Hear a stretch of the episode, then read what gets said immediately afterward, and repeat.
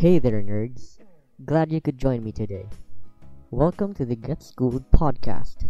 For today's episode, we'll be talking about rest but don't give up.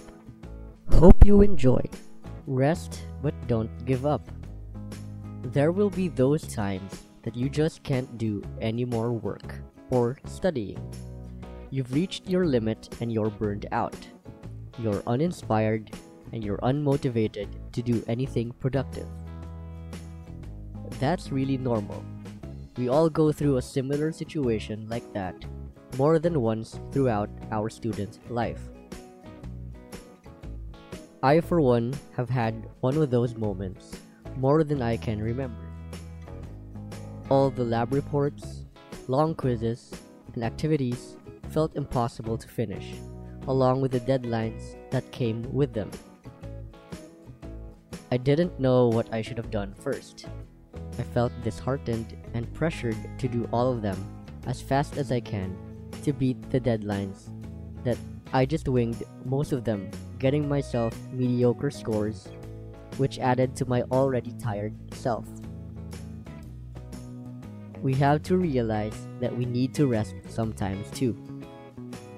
Our bodies cannot function properly if we're stressed, lack sleep, not eating enough, among others.